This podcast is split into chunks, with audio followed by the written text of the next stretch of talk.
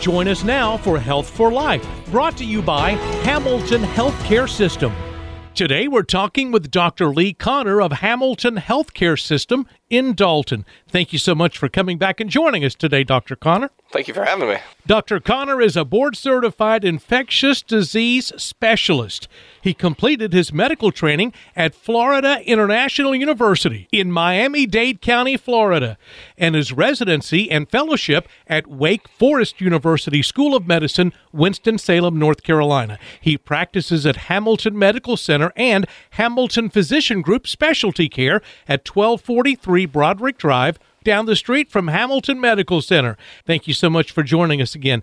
Today we're going to talk about hepatitis C, screening and treatment. What exactly is hepatitis? Yeah, hepatitis is a group, it's basically inflammation of the liver, but in the infectious disease realm, we're talking about a group of viruses that attack the liver and can get people really, really ill and go on to cause some chronic infections. So, A, B, C, D, and E are the viral hepatitides. You hear about hepatitis C, but there's other hepatitises? Yeah. There's A and E you can kind of lump together. They're sort of this, something you actually ingest causes diarrhea. So what's the difference? So different viruses, different routes of transmission, and then kind of different diseases that go with it. But A and E, you see outbreaks of A a lot of the times. That's sort of like and this is a blood disease. B and C are okay. A and E are sort of like something you ingest, gives you diarrhea, and then you can go on to infect other people.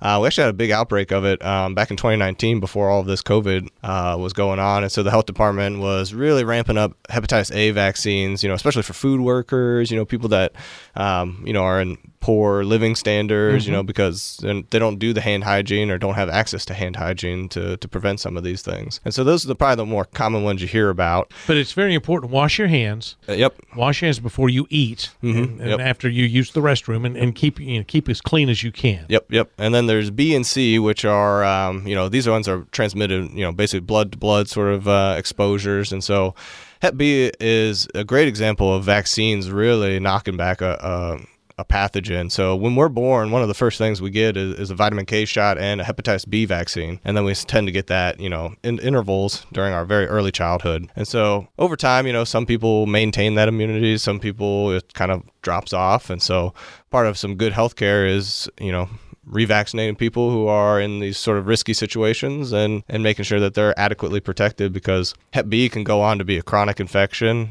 Most times does. And, over time that damages the liver, you get cirrhosis and, You're talking about B now. Yep. And C is very similar. Well, I wanted to talk about C. How dangerous is hepatitis C? Yeah. So most of the time, when you get it, you have sort of this acute little flare of it. And that can be pretty bad, depending if you have another hepatitis at the same time too, particularly that can be fatal. But most of the time it's a self-limited infection that you're feeling. And then some people will clear hepatitis C on their own, but a vast majority do not. And then it basically just lingers in the body and it's almost like a smoldering infection, that's just constantly damaging the liver for, decades.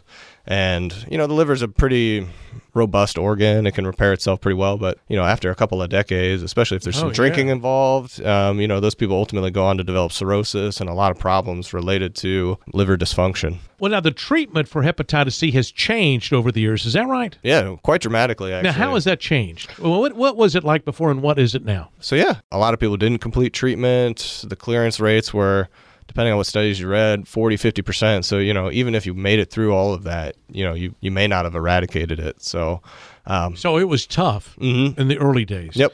About 2013, 2014, things changed. Well, that's what I understand. It's been just in the last few years that the treatment has changed. And how has it changed for the better? Oh, it's been such a dramatic improvement. We started having these direct antiviral agents come out back 2013, 2014, back when I was sort of in medical school. And we've had a ton more agents come out since then, which for most people without any liver problems is going to be 8 weeks of treatment. And you're looking at about a 98% cure rate. Oh, that's incredible. Yeah. And usually it's, the people that don't get cured usually are lost to follow up, don't take the pills. So, as long as you take the medicine, you're usually coming out the other end cured. So okay, is that an oral medication? Yep. Usually it's and we can adjust which regimen you're on based on which type of Hep C. There's other genotypes, and usually very well tolerated. I mean, some nausea.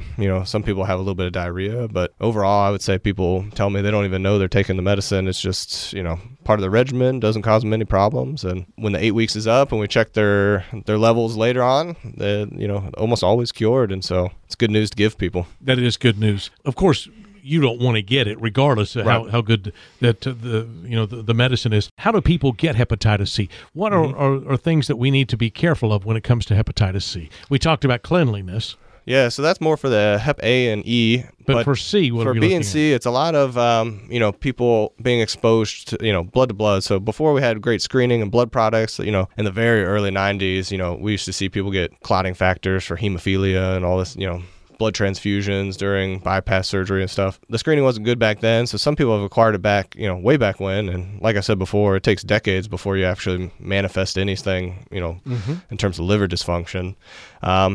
People who inject drugs, that's another group of people. What about tattoos? Yeah, that can too. If you're not getting tattoos at a reputable place, yes. Who knows what, if that needle was clean before it was used, was the ink contaminated?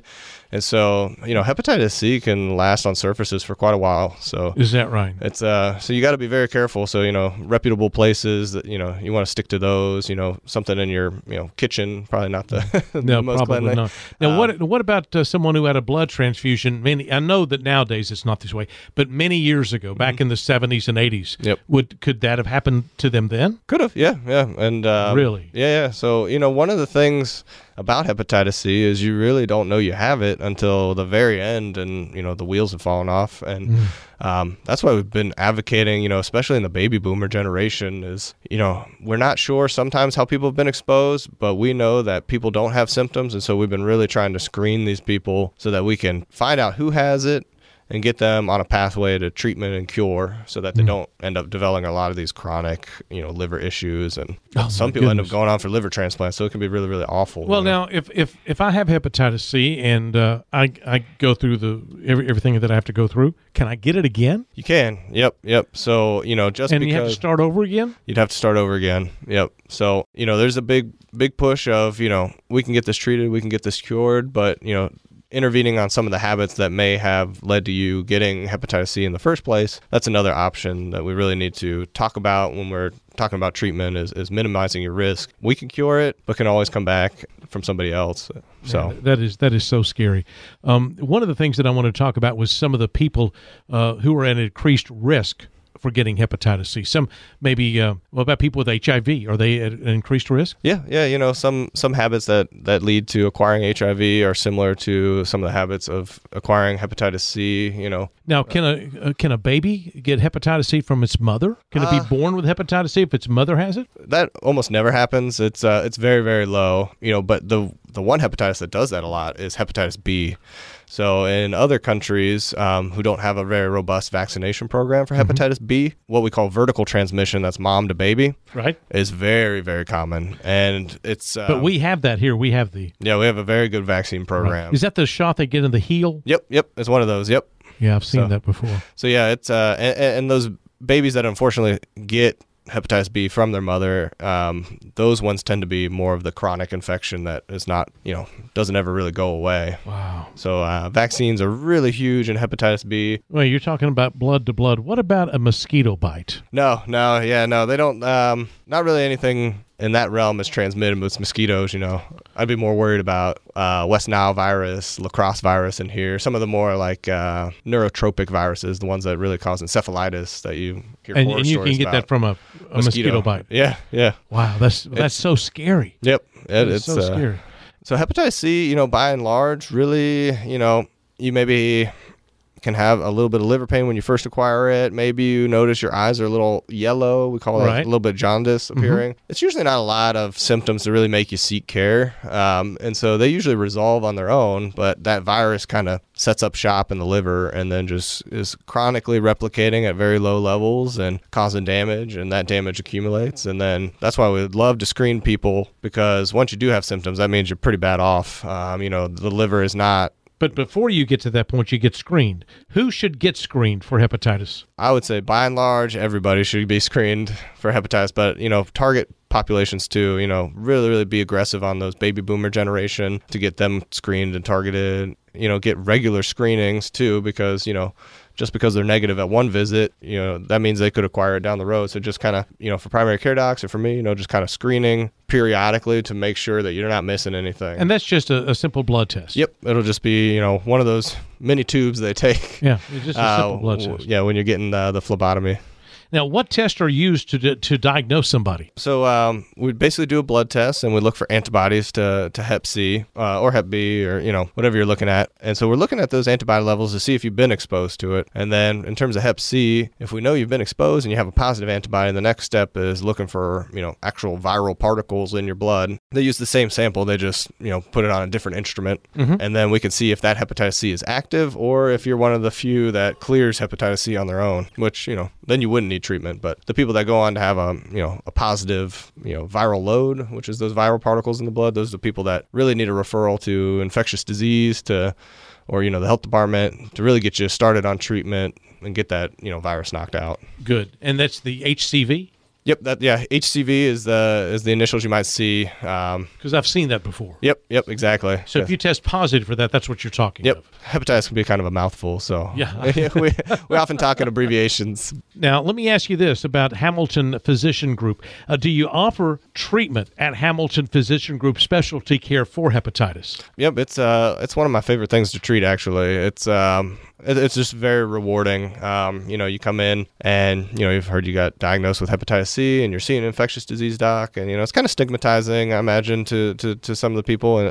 But it's something that it's really great that we identified you, got you into treatment, because in my clinic, you know, we'll probably see each other for maybe about 6 months total, and you'll come and visit me. We'll talk about it. We'll talk about how to mitigate, you know, potential risk of spreading it, because, you know, someone infected could go on to spread it to others. So, you know, informing them about how to be safer out with others. There's an education. A lot of education in there. You know, a lot of people have heard that hepatitis C treatment is very expensive, but almost always we can get it at affordable prices or even free of charge. So good. Some of those patients just get it to their doorstep, and you know, they don't even have to step foot in a pharmacy. And this is an oral medication. Yep, all the ones now are oral. And you take them daily. And you know, so we'll get the, you know, the paperwork all taken care of. We'll have you sign a couple forms, but, you know, after a week or two, once we get all the paperwork together, usually it all gets approved, and, you know, it either gets mailed directly to you or it'll go to your pharmacy and you can get started right away. That sounds like you'll figure something out. Oh, yeah. I can tell you, if you walk through the door, we're going to get it in your hand one way or another. It's you know, my staff is really good about navigating all that paperwork. We don't need the patients to worry about that stuff. Just worry about coming to your appointments, you know, and taking your medicines. We'll take care of all the other problems. I think that's wonderful. Dr. Connor, thank you so much for coming on the show today. We've learned a whole lot about hepatitis. Absolutely. Thank you for having me. For more information or an appointment at Hamilton Physician Group Specialty Care, call 706-529-3072 or visit hamiltonhealth.com/specialty care. This program in no way seeks to diagnose or treat illness or to replace professional medical care. Please see your healthcare provider if you have a health problem. Thank you for listening to Health for Life, a presentation of Hamilton Healthcare System.